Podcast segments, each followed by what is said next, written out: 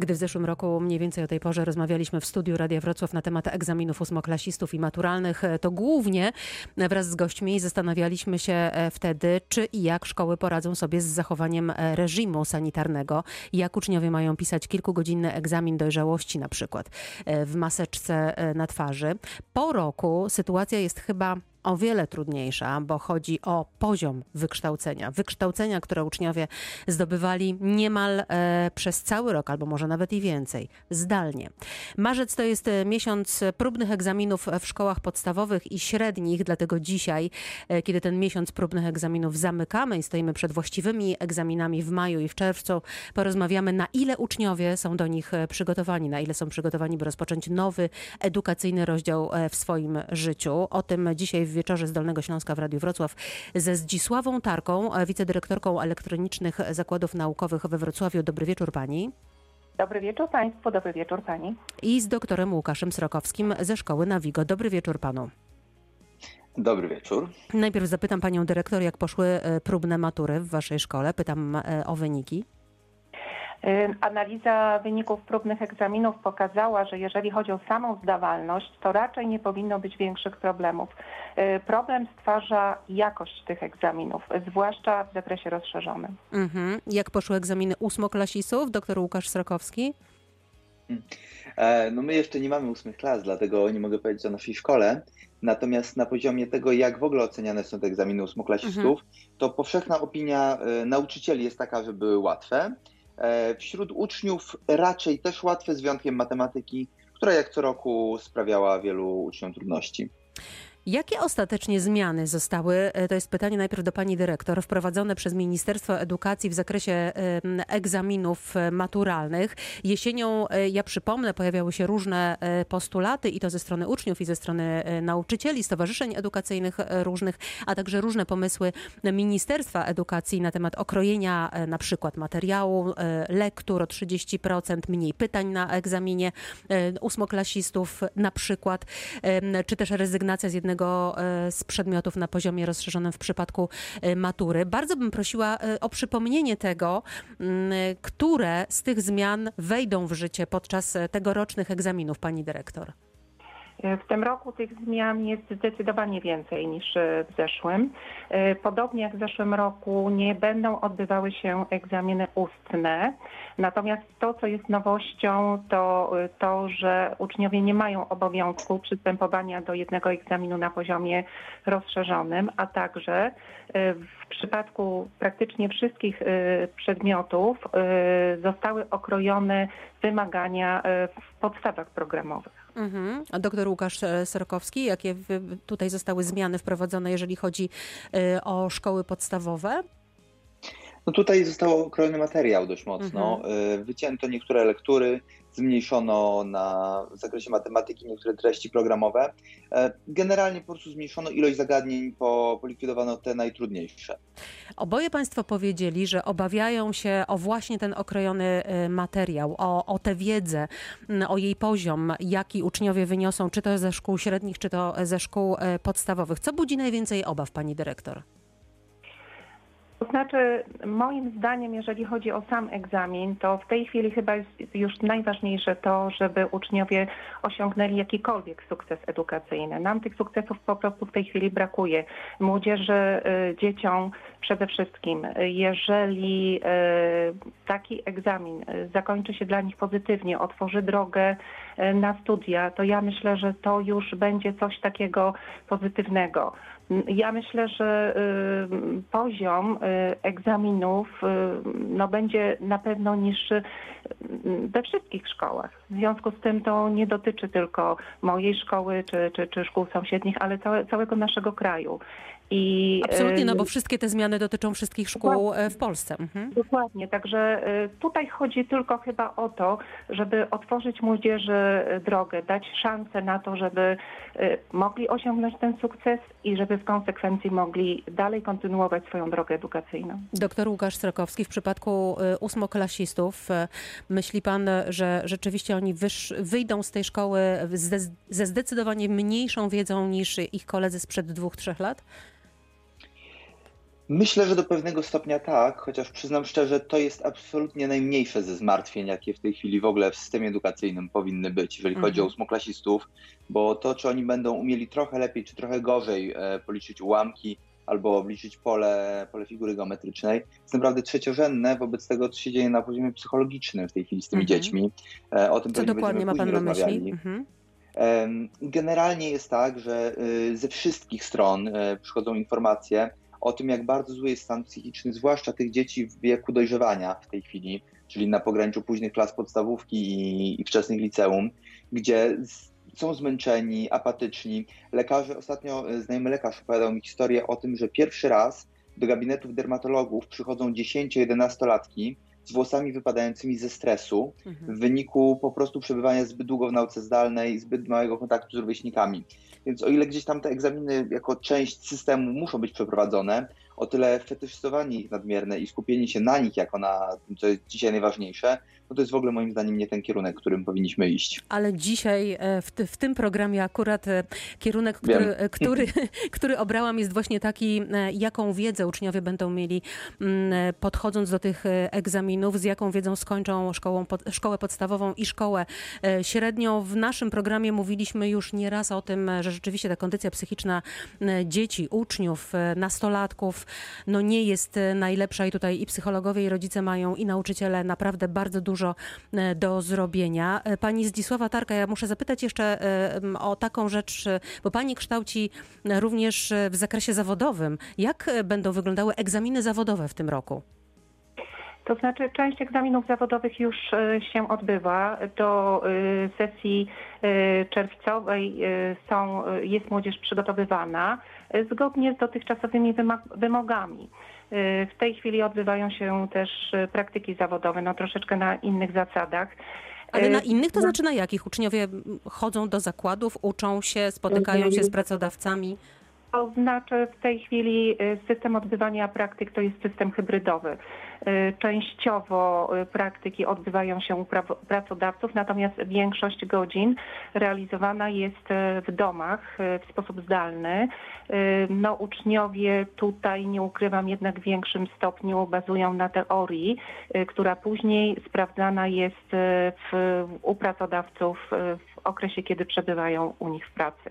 Natomiast y, ogromnym i coraz większym problemem, y, który ja zauważam, jest y, w ogóle znalezienie pracodawcy, który chciałby młodzież przyjąć na praktykę Z I powodu to- pandemii nie chcą, tak? Tak. z Mhm. powodu pandemii. Obawiają się po prostu odpowiedzialności przede wszystkim. Jak Państwo sobie radzą, jak rozwiązują e, ten problem? Znaczy, no mamy na dzień dzisiejszy no, sporo y, zaprzyjaźnionych zakładów pracy, które jeszcze y, no, robią taki ukłon w stronę szkoły i bardzo chciałam za to y, podziękować pracodawcom, którzy współpracują akurat z naszą szkołą. Natomiast jest problem z nawiązaniem współpracy z nowymi pracodawcami. Coraz więcej pracodawców ma obawy w tym zakresie. To wieczór z Dolnego Śląska w Radiu Wrocław. Zdzisława Tarka, Elektroniczne Zakłady Naukowe we Wrocławiu dr Łukasz Srakowski ze Szkoły Nawigo są moimi i Państwa gośćmi. Dzisiaj rozmawiamy, jak uczniowie po ponad roku zdalnego nauczania są przygotowani do egzaminów i mowa oczywiście o egzaminach maturalnych w maju i ósmoklasistów e, w czerwcu. Pani dyrektor, chcę zapytać e, maturzyści tegoroczni, czego oni obawiają się najbardziej? Państwo są nim, z nimi w kontakcie zdalnym, ale jednak e, co jest dla nich największym problemem?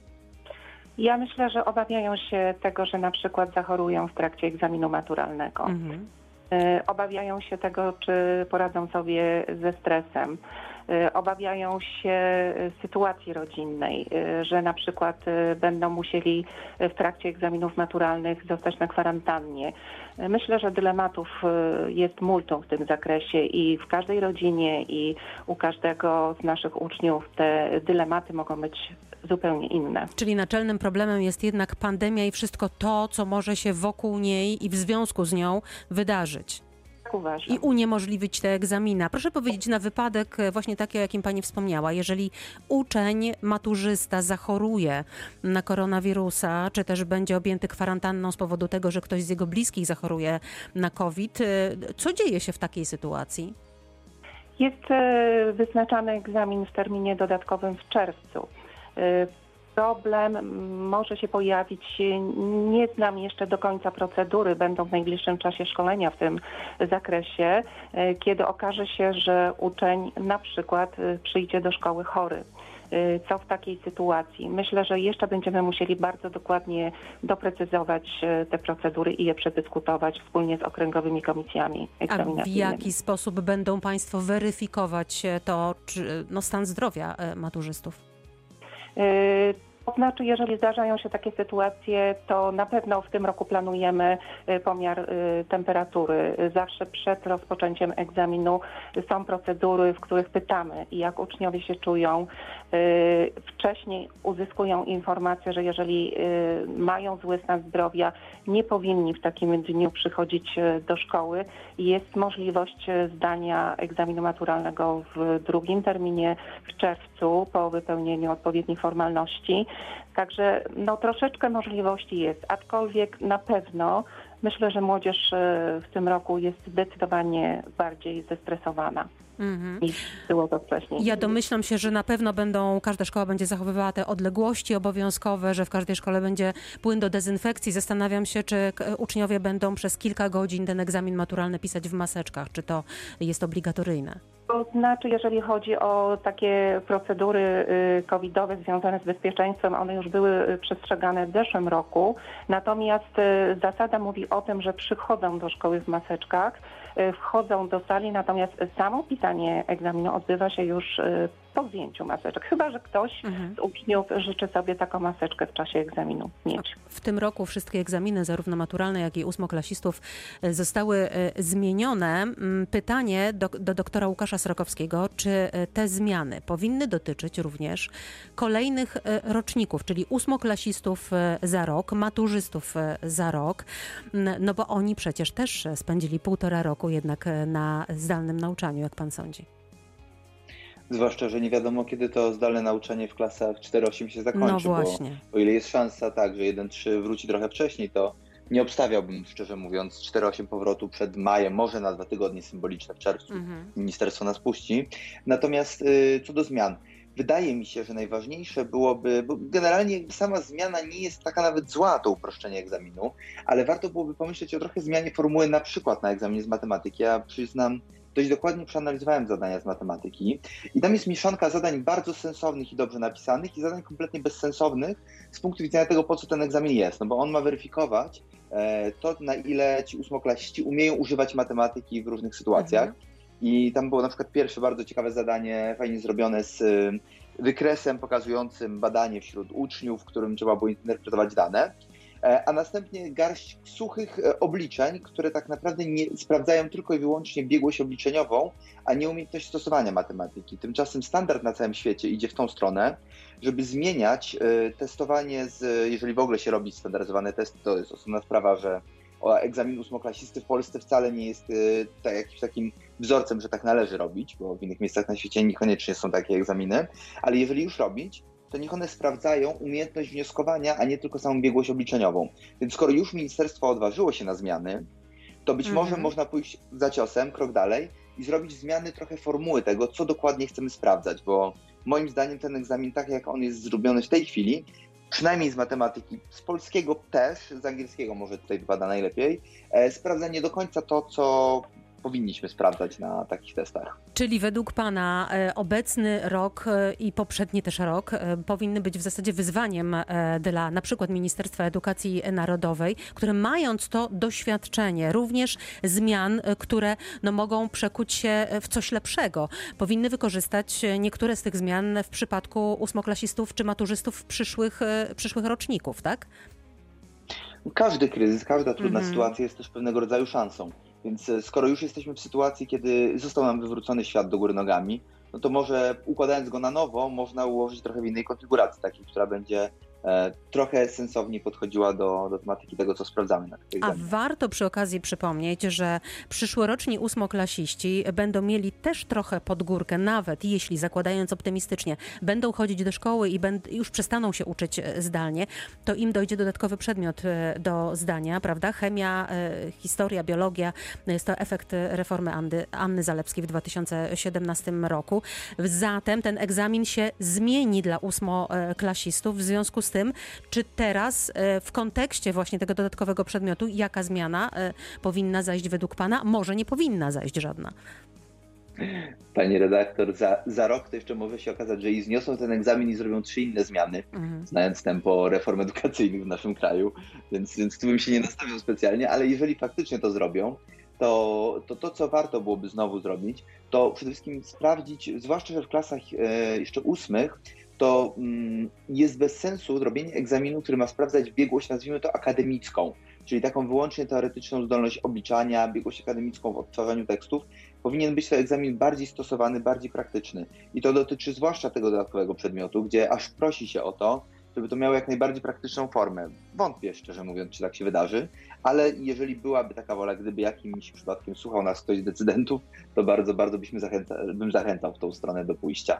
Dzisiaj w wieczorze z Dolnego Śląska w Radiu Wrocław e, razem z gośćmi, z Dzisławą Tarką, wicedyrektorką elektronicznych zakładów naukowych we Wrocławiu i doktorem Łukaszem Srokowskim ze Szkoły Navigo zastanawiamy się, w jaki sposób ten pandemiczny rok szkolny wpłynie na edukację, na wykształcenie e, tych, którzy kończą szkoły, czyli ósmoklasistów i maturzystów. Mm, ja specjalnie dzisiaj e, przyjrzałam się, w jaki sposób różne kraje podchodzą do egzaminów i na przykład jak to jest na Słowacji. Słowacja odwołała egzaminy maturalne. W Wielkiej Brytanii także. Tam oceny na świadectwie będą wystawiane z czterech lat nauki. Podobnie jest e, w Czechach. Co Państwo sądzą o, o takim e, rozwiązaniu, żeby po prostu odwołać maturę, czy też odwołać egzamin ósmoklasisty i wystawić ocenę z, ze wszystkich lat nauki? Pani dyrektor. Halo, halo. Osobiście to raczej nie jestem zwolennikiem. Tak, tak? Czy mnie słychać? Tak, tak? teraz halo? już słychać. Proszę bardzo. Halo? Tak, teraz słychać. Halo, halo. Czy pani e, słyszy studio? Osobiście. Tak, tak, tak. Mhm. E, tak, słyszę. E, osobiście nie jestem do końca zwolennikiem takiej sytuacji. Myślę, że młodzież już zbyt wiele wysiłku włożyła w przygotowanie do tych egzaminów. E, poza tym pozostaje kwestia kolejnych lat bo może się wydarzyć tak, że e, młodzież na przykład będzie zmieniała swoje e, wybory, jeżeli chodzi o wyższe uczelnie, e, będzie starała się dostać na jakieś inne kierunki w kolejnych latach. No i pytanie, co wtedy? Czy oceny ze świadectwa wystarczą? Mhm. Czy, czy, czy po prostu będzie jakąś miarą można porównywać y, wyniki y, ocen ze świadectwa z wynikami maturalnymi. No dla mnie jest to trudne w tej chwili, także ja raczej zostałabym przy egzaminie maturalnym, nawet w takiej formule, jakiej jest w tej chwili. Swoją drogą ciekawe, jak to zrobią w takim razie w Wielkiej e, Brytanii, na Słowacji, e, czy też e, w Czechach, bo muszą mieć na to jakiś pomysł. Doktor Łukasz Srokowski, pan też tak na minus takie rozwiązanie? Wydaje mi się, że tak, chociaż z, in, z innych przyczyn, bo y, sporo było teraz komentarzy, nawet y, dzieci, że ten egzamin jest szansą na spotkanie się i na wyjście z domu na chwilę. Mhm. Nawet samo w sobie to jest jakimś argumentem. E, też wydaje mi się, że faktycznie zrobienie tego na ostatnią chwilę nie jest dobre, bo edukacja jako taka nie lubi rewolucji. Edukacja jako taka nie lubi e, gwałtownych zwrotów akcji. E, mamy ich tak dość dużo w ostatnim czasie, więc ten kolejny niewiele da. Nie jestem epidemiologiem, nie umiem ocenić, na ile byłoby to z punktu widzenia bezpieczeństwa korzystne. Obstawiam, że pewnie, pewnie nie będzie to aż tak krytyczny czynnik w do wszystkiego innego, co się dzieje. Więc, więc chyba pozwoliłbym im napisać ten egzamin w spokoju, żeby już przynajmniej zachować jeszcze jeden pewnik bo takim... wszystko inne jest, mm -hmm. jest zwariowane i niepewne i mają zaburzone poczucie bezpieczeństwa dzieci, więc może choćby dlatego warto zostawić. Wraca Pan cały czas do kondycji psychicznej e, dzieci, o której wspominał Pan e, na samym początku, ale zastanawiam się w takim razie, dlaczego, jak Pan sądzi, no wiele krajów jednak zdecydowało, żeby te egzaminy zawiesić. Jakie minusy widzą w tych egzaminach maturalnych, które, jeśli są podejmowane, w większości krajów są właśnie okrojone? Trudno mi powiedzieć. Znaczy myślę, że część to może być po prostu kwestia zmniejszenia ryzyka pandemicznego i na pewno każde, mhm. każde ograniczenie jakieś tam statystycznie zmniejsza ten współczynnik reprodukcji wirusa, więc jakby jest, jest korzystne.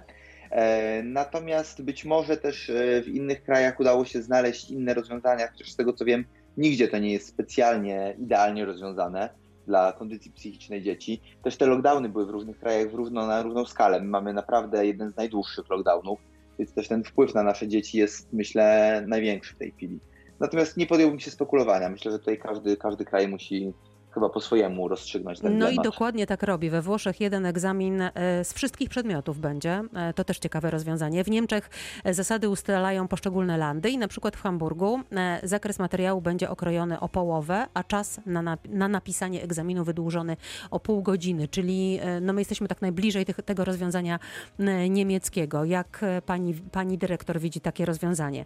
Jeden egzamin z wszystkich przedmiotów. Tak jest we Włoszech. Y, tak jak mówię, no, y, wszystko to zależy od y, podejścia później wyższych uczelni do tego, jak, jak to miałoby funkcjonować. Jak wiemy, na każdej uczelni są różne wzory rekrutacyjne. Każda uczelnia musiałaby się teraz nad tym pochylić. Nie wiem, czy na, w tak krótkim okresie czasu jesteśmy w stanie sobie z tym poradzić. Trudno mi odpowiedzieć w tej chwili na to pytanie. Myślę, że ta forma, w która w tej chwili została przyjęta, no, Czyli okrojony materiał, tak? Y, mhm. Na nasze warunki y, krajowe. Tak, tak, jest taka chyba najbardziej optymalna. Doktor Łukasz Strakowski, pan również myśli, że jeden egzamin Także, tak. bardziej nie, a z kolei e, no, ten model, który my przyjęliśmy, Ministerstwo Edukacji Narodowej, najlepiej zda egzamin. Hmm.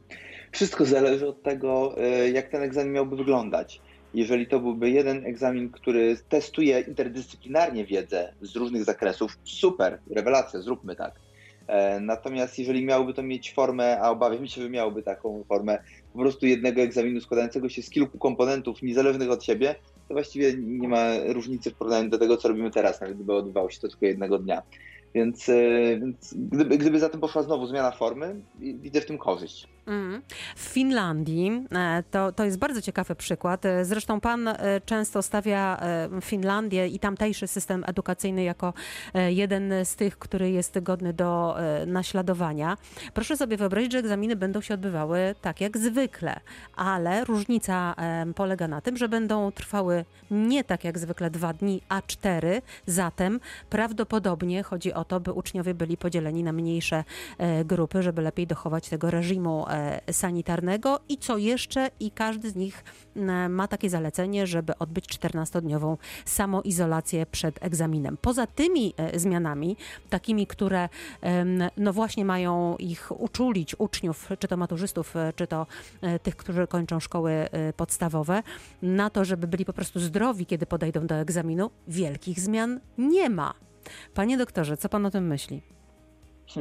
Że najbardziej niesamowite jest to, że zapewne oni naprawdę tą samoizolację zrobią i będą się tego trzymali, mhm. bo Finowie, jakby jedną z wielkich korzyści, którą daje fińska szkoła, jest budowanie bardzo silnego poczucia obywatelskości i przestrzegania zasad, mimo tego, że tych zasad nie ma aż tak dużo jak u nas w polskich szkołach i dzięki temu e, Finowie są, w ogóle Skandynawowie są bardzo zdyscyplinowani i u nich możliwe jest e, zarządzanie pandemią, tak jak to robili zresztą, poprzez e, wskazania rządu, że należy się izolować, należy dbać o dystans i oni to naprawdę robią. Oni jak trzeba nosić było maseczki przez chwilę, to nosili. Jak trzeba było trzymać dystans, to trzymali, chociaż akurat Finowie i tak trzymają dystans z założenia. Mhm. To jest kraj dosyć e, taki refleksyjno-introwertyczny bardziej, ale, ale generalnie wydaje mi się dobrym rozwiązaniem, tylko to ono musi być dostosowane do kultury.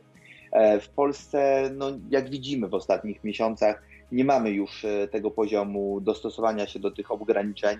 Coraz więcej ludzi jest albo na te ograniczenia wkurzone, albo je lekceważy.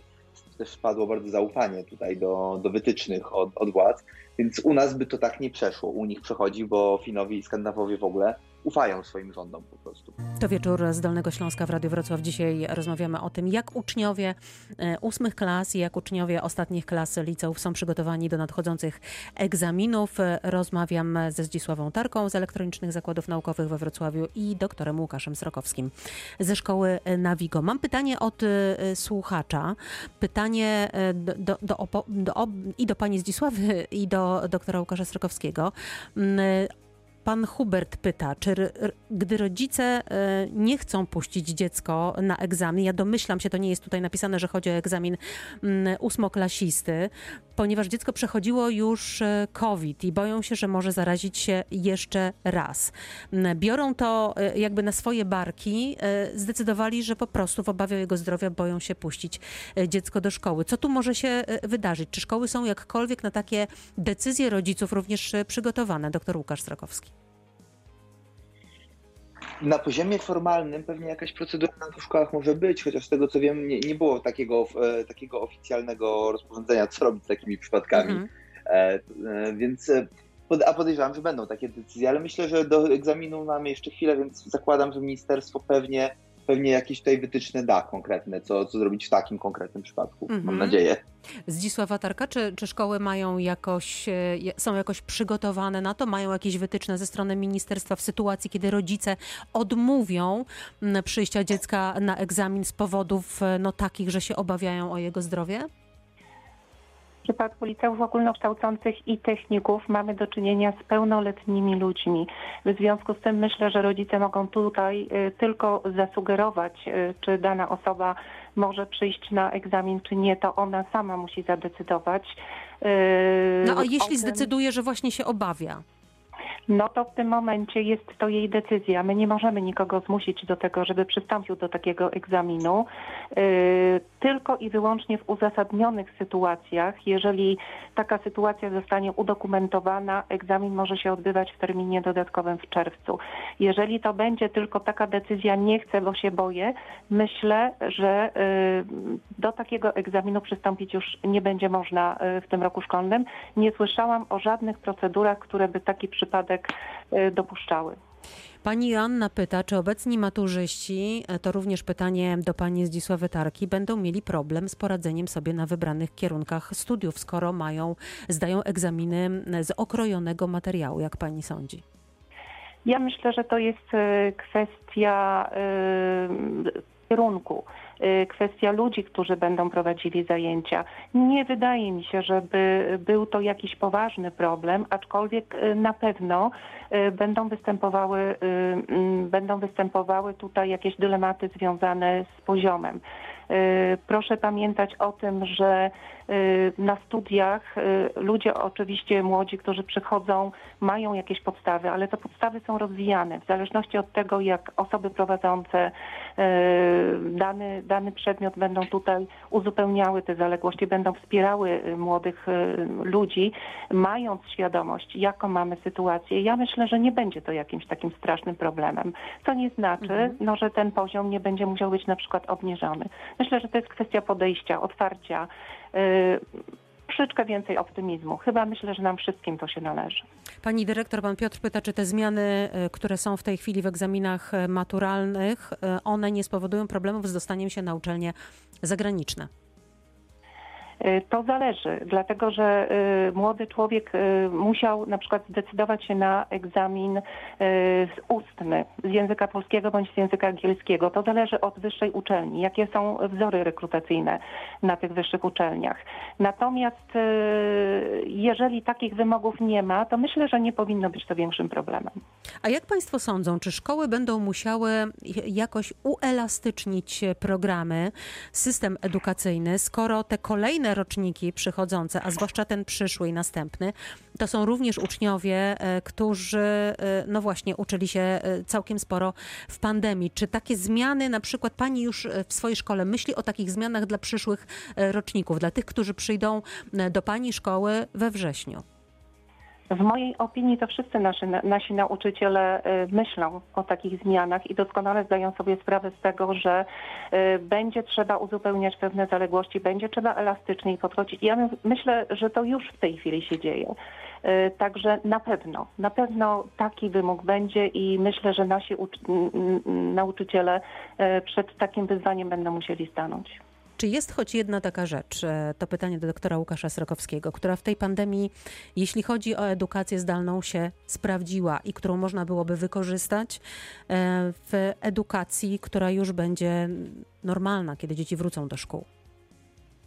Myślę, że całkiem sporo tak naprawdę. Znaczy pandemia, czy tego chcemy, czy nie, wymusiła na nauczycielach i na szkołach bardzo duże, bardzo przyspieszone zdobycie kompetencji z zakresu e, różnych rzeczy cyfrowych i obsługi e, programów i korzystania z e, zasobów, które można udostępniać uczniom. Wydaje mi się, że to można znowu kolejny raz widzę to jako potencjalnie szansę, mimo tego całego mhm. organizacyjnego koszmaru, który, któremu jesteśmy poddani, jako okazję do tego, żeby na przykład nauczyciele mogli materiały przygotowywać dla uczniów różne zdalnie, do tego, żeby mogli uczniowie sobie taką tak zwaną metodą odwróconej klasy nauczyć się, czy zdobywać przed lekcją, a na lekcji ćwiczyć Proszę bardziej Proszę to wyjaśnić metodą odwróconej klasy. Metoda odwróconej klasy zakłada odwrócenie tradycyjnego układu, w którym e, na lekcji zdobywamy wiedzę teoretyczną, a później w domu ćwiczymy od strony praktycznej i robimy na odwrót w odwróconej klasie, na której na przykład opierał się cały model e, Khan Academy, czyli takiego portalu z, do ćwiczeń dla uczniów właśnie, e, w którym uczą się przed lekcją, że dostają pigułkę wiedzy, taką krótką, parę minut tak naprawdę, streszczającą wiedzę teoretyczną, a później w trakcie lekcji pod okiem nauczyciela robią to, co jest kluczowe, czyli ćwiczą w praktyce. E, z badań wynika, że e, uczniowie pracujący tymi, taką metodą mieli często wielokrotnie wyższe wyniki na egzaminach, plus sami subiektywnie czuli, że lepiej opanowali materiał, więc paradoksalnie to jest tutaj okazja i szansa pewnego rodzaju. Pani dyrektor, pani widzi okazję i szanse jakieś? Jeżeli chodzi o nauczanie zdalne, ja myślę, że też y, zgadzam się tutaj z moim przedmówcą, że y, nabyliśmy rzeczywiście bardzo dużo kompetencji, y, zwłaszcza w zakresie wykorzystywania technologii informacyjnych. Być może będzie można wykorzystać niektóre doświadczenia, na przykład podczas spotkań z rodzicami, konferencji nauczycielskich, spotkań, jeżeli chodzi o dodatkowe zajęcia pozalekcyjne. Także rzeczywiście no to ta nauka na pewno gdzieś nie pójdzie w las. Na pewno, na pewno te kompetencje zostaną i myślę, że szkoła po pandemii na pewno nie będzie już tą szkołą, którą była wcześniej.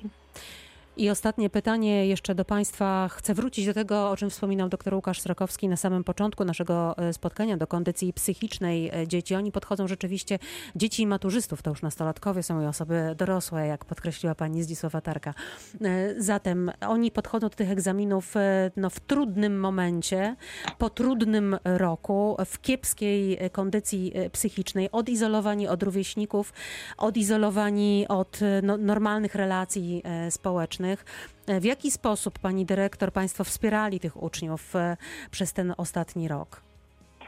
Tych działań, które podejmowaliśmy, było bardzo dużo, poczynając od tego, że na początku roku szkolnego przeprowadziliśmy diagnozy potrzeb, diagnozy potrzeb sprzętowych, y, diagnozy y, potrzeb y, związanych chociażby z mm, tym, czego uczniowie od nas oczekują, z emocjami, z organizacją pracy. Było tego bardzo, bardzo dużo. W tej chwili praktycznie cały czas uczniowie są monitorowani przez wychowawców, przez pedagoga. Pytamy ich o to, jakie mają problemy, jakie mamy, mają dylematy. I co oni I odpowiadają najczęściej, że co jest największym problemem ich? Jeżeli chodzi o problemy, to ja myślę, że w tej chwili y, tak kontaktu y, mhm. z innymi. Mhm czyli izolacja jednak. Doktor Łukasz Srakowski, a jak wspierać tych najmłodszych, tych, e, których pan e, ma pod swoją e, opieką i których edukuje w swojej szkole? Dzieci na przykład 1-3.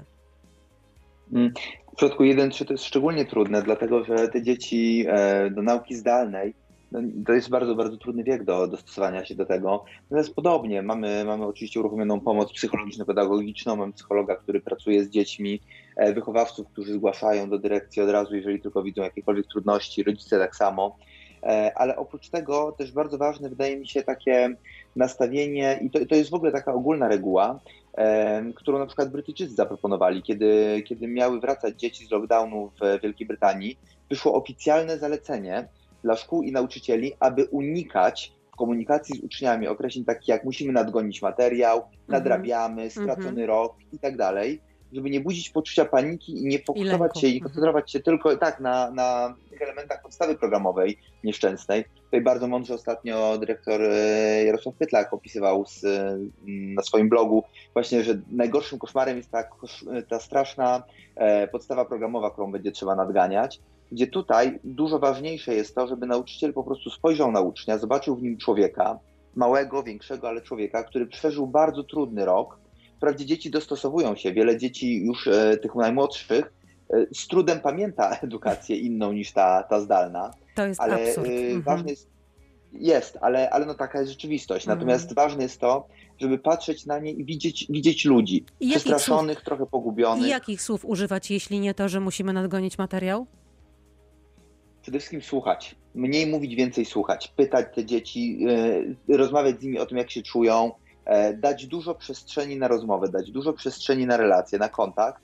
E, na, nawet gdybyśmy mieli poświęcić chwilę z tego drogocennego czasu na realizację podstawy programowej, na to, żeby złapać taki bardziej ludzki kontakt na linii nauczyciel-uczeń, to będzie to czas dobrze wykorzystany, bo e, to jest podstawowa reguła. Edukacja to jest relacja. Jeżeli nauczyciel złapie ten ludzki kontakt z dziećmi, jak już wrócą do szkoły, da szansę na wentylację, na opowiedzenie o tym, co było, to pomoże. Tam jedna, jedna przykładowa historia, teraz kiedy mieliśmy kolejny raz z klasami 1-3 iść na lockdown, jedna z naszych nauczycielek usiadła w piątek z dziećmi tuż przed lockdownem i zamiast e, realizować kolejne punkty z podstawy, po prostu usiadła z nimi i rozmawiała przez e, część lekcji o tym, jak zrobić, żeby ten czas był najlepszy dla nich. I dzieci mówiły o swoich pomysłach, o swoich obawach, o swoich lękach. Taki dialog bardzo im pomógł poradzić sobie z tym i oswoić się z sytuacją, która będzie, więc e, więcej rozmowy, więcej słuchania. To taka refleksja na temat e, tego, w jakim stanie psychicznym dzieci e, i młodzież podchodzi do e, egzaminów tegorocznych. Ja na koniec mam taką ciekawostkę dla Państwa i dla e, słuchaczy. Mm, Matura Gaokao, chyba dobrze to przeczytałam, mam nadzieję, czyli chiński odpowiednik e, naszej matury, określany jako e, największy, największy, najtrudniejszy egzamin świata, odbędzie się w zwykłym terminie, czyli na początku czerwca, a władze nie ogłosiły jak dotąd żadnych e, zmian ani żadnych e, restrykcji epidemicznych związanych z tym e, egzaminem. Nasze egzaminy w 4 maja rusza matura, a egzaminy ósmoklasistów 16 i 17 czerwca. Trzymamy kciuki za wszystkich, którzy do nich podejdą i za nauczycieli, za rodziców e, także. Za Państwa także trzymam kciuki. Bardzo dziękuję za, za to spotkanie. Dr Łukasz Srokowski i Zdzisława Tarka byli moimi i Państwa gośćmi. Dziękuję, dobranoc. Dziękuję bardzo.